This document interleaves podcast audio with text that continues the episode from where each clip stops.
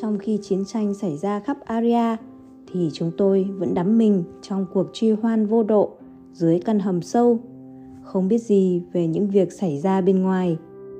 Hôm đó, tôi tỉnh giấc trong một trạng thái bơ phờ sau đêm hoa lạc điên cuồng với những vò rượu pha máu và dược chất khi thực hành những nghi thức ma thuật với người thánh nữ đáng thương kia. Tuy thỏa mãn vì đạt được điều tôi muốn, nhưng thật ngạc nhiên là rốt cuộc nó lại không đem lại cho tôi cảm giác mà tôi từng mong ước. Việc chiếm đoạt được người thánh nữ xinh đẹp lúc đang bị mê man không thể chống cự này không hiểu sao lại khiến tôi cảm thấy dằn vặt khó chịu, khác hẳn với những lần ái ân với những cô gái khác trước đó. Tôi lảo đảo bước ra khỏi căn hầm tối đầy những thân thể trần truồng vẫn ngủ say sau cuộc truy hoan và chợt nghe thấy tiếng kêu la thảm thiết từ bên ngoài đường phố vang vọng vào. Tôi vừa mở cửa bước ra khỏi nhà thì đã thấy ngay một cảnh tượng khủng khiếp với những xác chết nằm la liệt, lũ quái vật nửa người nửa thú đang cấu xé ăn thịt nạn nhân. Bình lửa khắp nơi, đám lính hung dữ xứ Oji đang hung hăng cướp phá và tàn sát những người dân lành vô tội. Một đám lính xứ Oji nhìn thấy tôi nên lập tức xông đến.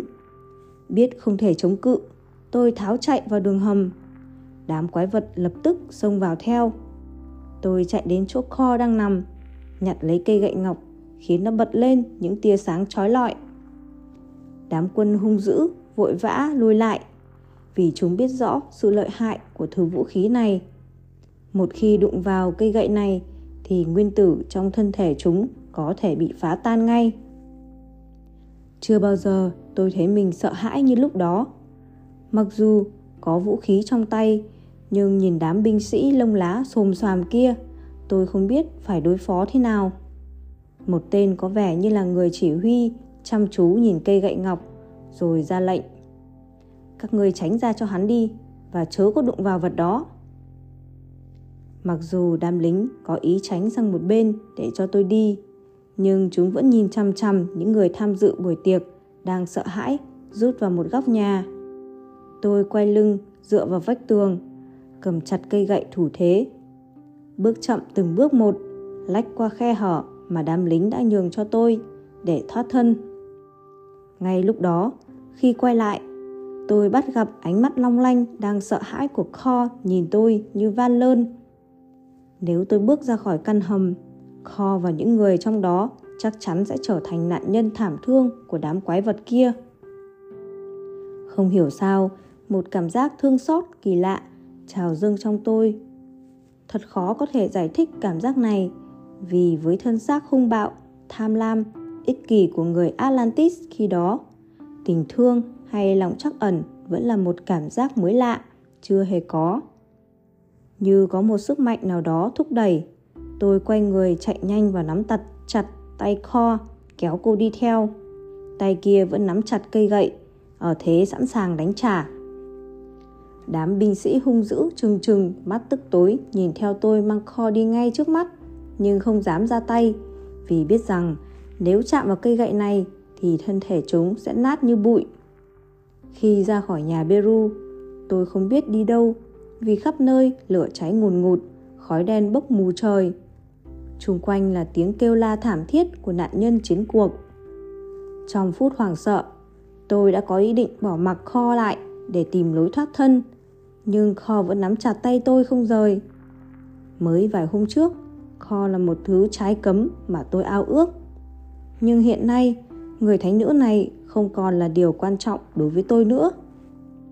Những gì tôi muốn đã chiếm được, tôi đã thỏa mãn, và giờ là lúc tôi phải tìm cách thoát thân, giữ lấy mạng sống. Đối với người Atlantis, vô cảm là một điều bình thường, vì đa số mọi người vẫn sống bằng bản năng man dợ, chứ chưa phát triển về tình cảm. Tuy Kho chỉ yên lặng đi theo, nhưng nhìn nét mặt sợ hãi, tuyệt vọng của cô, tôi hiểu rằng nếu bỏ mặc Kho lại thì chắc chắn cô không thể thoát khỏi nanh vuốt của đám quái vật kia. Bỗng nhiên, ngực tôi rung động một cách lạ lùng Dù tôi không biết đó là cảm xúc gì, không hiểu sao tôi vẫn nắm chặt tay Kho, tiếp tục chạy đi. Trên đường, có lúc tôi phải chiến đấu với một vài tên lính xứ Oji, và tôi đã giết chúng bằng cây gậy ngọc. Đây là lần tôi giết người đầu tiên. Nhưng lúc đó tôi không có ý thức gì về việc làm của mình, vì chỉ muốn thoát thân. Chúng tôi chạy băng qua những con phố khói lửa, đầy xác người, máu me lênh láng. Nỗi sợ hãi mỗi lúc một tăng, khiến đầu óc tôi căng thẳng như muốn nổ tung. Nhưng tôi vẫn nắm chặt lấy tay Kho không rời. Tôi gặp một đám lính Arya đang cố thủ ở vài địa điểm quan trọng. Họ cho biết phần lớn các trưởng lão đều rút vào đền thờ Thái Dương trên đỉnh núi, và chỉ có nơi đó là tương đối an toàn. Tôi bèn kéo Kho chạy thẳng lên đó. Khi bước vào đền thờ Thái Dương, tôi thấy cha tôi và các trưởng lão. Họ vẫn bình tĩnh ngồi yên như đang chờ đợi điều gì. Mặc dù thấy tôi, nhưng cha tôi vẫn không nói gì. Tuy nhiên, bà thánh trưởng của đền thờ kinh ngạc khi thấy Kho phờ phạc trong y phục tơi tả. Bà vội vã bước lại. Ngay lúc đó, Kho tuột ra khỏi tay tôi, ngã gục xuống đất, khóc nức nở. Không khí trong đền thờ đột nhiên trở nên ngột ngạt vì tiếng khóc ấm ức của Kho. Tôi rụt rè bước đến cạnh cha tôi. Ông vẫn ngồi im, không tỏ thái độ gì. Tôi chưa kịp lên tiếng thì bất ngờ tiếng nổ long trời vang lên. Khắp mặt đất rung chuyển, đền thờ cũng rung động dữ dội. Bụi cát văng lên tứ tung. Tôi bàng hoàng chưa biết phải làm gì thì cha tôi đã chỉ tay ra cửa sổ nói: "Đến lúc rồi." Tôi hiểu ngay điều ông muốn nói. Cơn địa chấn được tiên đoán sẽ xảy ra đã bắt đầu. Đền Thái Dương được xây dựng trên đỉnh núi cao. Từ đó người ta có thể nhìn thấy toàn bộ bộ kinh đô Arya ở phía dưới. Từ cửa sổ trên cao, tôi thấy một luồng nước khổng lồ từ dưới biển đang dâng lên, cuốn trôi nhà cửa ở phía dưới. Thật là cảnh tượng hãi hùng. Luồng nước dâng lên cuồn cuộn, ngập khắp thành trì, đồng bằng, cây cối ngã rạp, bật gốc dưới sức mạnh của luồng nước. Sóng bủa cao như núi, mặt đất rung rinh, rồi nứt ra từng mảnh. Nhà cửa khắp nơi sụp đổ, lửa cháy đỏ trời, đất đá bể nát văng khắp nơi. Tiếng người kêu la, khóc than thảm thiết, pha lẫn với những tiếng sấm nổ vang trời. Tôi hoảng hốt, muốn tìm chỗ thoát thân. Cha tôi lên tiếng: "Không chạy được đâu. Số phận của tất cả đã đến lúc kết thúc. Chúng ta đã biết trước việc này rồi. Chỉ tiếc cho con không nghe lời ta mà phạm vào những điều cấm." Ông không nói hết câu, vì khi đó mặt đất tiếp tục rung chuyển dữ dội. Những cây cột đá chống đỡ đền thờ cũng đồng loạt chuyển động theo. Tôi lặng người đi vì sợ hãi. Chỉ chốc lát thôi, mái đền sẽ sụp xuống, đè nát mọi vật bên dưới, và nước triều sẽ dâng lên đây. Tất cả sẽ chìm sâu trong dòng nước. Ngay lúc đó, bà thánh trưởng xông đến chỗ tôi, quát lớn: "Tên khốn nạn kia, mi đã làm gì con ta? Đáng lẽ nó đã thoát được tai biến này. Sao mi lại dám?" Bà không thể nói hết câu vì đất đá bay lên mù mịt, và tiếng gầm rú của luồng nước đã át đi giọng của bà. Tôi thấy các trưởng lão đang trừng mắt nhìn tôi. Tiếng quát tháo của bà thánh trưởng vừa chìm vào tiếng gầm rú của dòng nước hung dữ đang ập đến trên đền thờ. Tôi bất ngờ cảm thấy trong mình một sự chuyển biến lớn. Trong tôi nhen nhóm những cảm giác mà tôi chưa từng biết đến trước đây. Một cảm giác vừa thương xót vừa hối hận. Dù tôi chưa thể gọi tên, tôi thấy Kho vẫn nằm phủ phục dưới nền đá, bất chấp luồng nước của trận đại hồng thủy đang bắt đầu tràn vào đền. Như có một điều gì đó thôi thúc từ bên trong, tôi bước nhanh đến người thánh nữ đáng thương của mình. Trong lúc mọi vật xung quanh đang vỡ nát dưới sức mạnh của cơn địa chấn, tôi quỳ một chân, cúi người xuống sát Kho, nắm chặt tay nàng thì thầm một câu mà có lẽ chưa từng có trong ngôn ngữ của người Atlantis chúng tôi: "Kho, nàng ơi, ta rất lấy làm tiếc. Ta xin lỗi nàng, ta..." Chưa kịp nói dứt câu những gì trái tim tôi muốn nói. Mái đền đã sụp đổ xuống, đè nát tất cả mọi vật bên dưới. Tôi thoáng nhìn thấy đôi mắt Kho cũng đang nhìn tôi lạ lùng. Đôi môi mấp máy như muốn nói, nhưng không kịp vì dòng nước đã ập vào cuốn phăng mọi thứ. Tôi rất tiếc là Kho không nghe được câu sau. Tôi chưa nói hết. Ta sẽ không bỏ nàng. Khi nước đã dâng vào tràn cổ họng và tôi. Tôi cố gắng nắm chặt lấy tay Kho nhưng không được nữa. Kho đã bị luồng nước mạnh giật khỏi tay tôi, bị cuốn đi mất hút. Tôi gào thét nhưng không kịp thành tiếng. Vạn vật đã chìm trong luồng nước xoáy hung dữ, điên cuồng. Rồi tôi không còn hay biết gì nữa. Tôi thấy mình lại đang ngồi trên chiếc ghế bành trong căn phòng khách nhà ông Chris.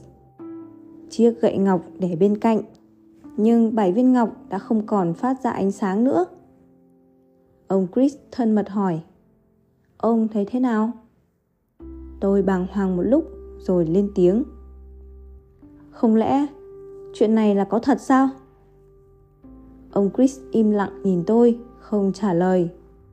Tôi cố gắng lấy lại bình tĩnh, nhưng mồ hôi vẫn toát ra như tắm. Tôi lẩm bẩm nói một mình. Sao lại thế được? Không lẽ tôi lại có thể nhớ được tiền kiếp? Phải chăng tôi bị thôi miên hay một lực truyền dẫn nào đó tái hiện quá khứ cho tôi? Nhưng dù có thôi miên thì mọi thứ không thể nào hiện rõ ra mồn một như một cuốn phim như vậy được.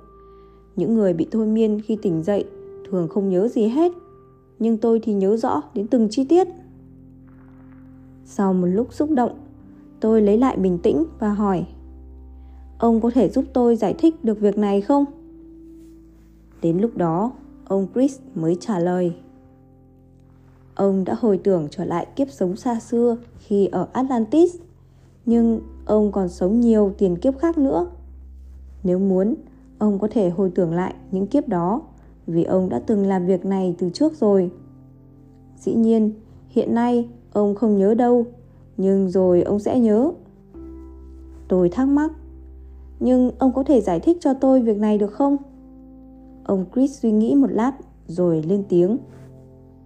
Này ông bạn, cuộc đời chúng ta trải qua hiện nay chỉ là một phần nhỏ của một đời sống kéo dài hàng trăm ngàn năm, mà trong đó chúng ta học hỏi, thu thập kinh nghiệm để tiến tới sự hiểu biết thật sự.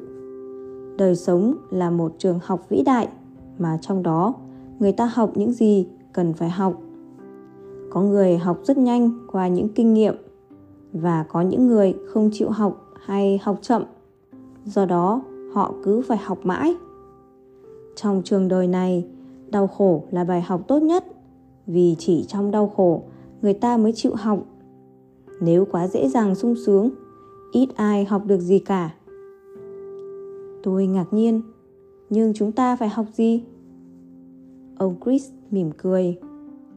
Chúng ta học để biết rõ mình thật sự là ai, để biết mối liên hệ giữa chúng ta và những người khác, để biết sự liên quan giữa chúng ta với vũ trụ, để biết về những quy luật của sự sống và vũ trụ. Trong vũ trụ có những quy luật bất biến, không bao giờ thay đổi, nhưng không mấy ai để ý đến. Quy luật quan trọng ông cần phải học lúc này là luật luân hồi và nhân quả. Ông Chris nhìn tôi thăm dò rồi tiếp tục giải thích. Con người thật ra chỉ là những năng lượng trong vũ trụ. Những năng lượng này tạm được gọi là thực thể. Mặc dù cách gọi này không chính xác lắm. Thực thể sẽ hóa hiện trong các thân xác khác nhau, trải qua nhiều kiếp sống khác nhau để học hỏi. Lúc tái sinh thành người, lúc thành thú vật, lúc thành các sinh vật ở cõi giới khác để học những bài học mà họ được định phải học. Vậy, những thực thể này học như thế nào?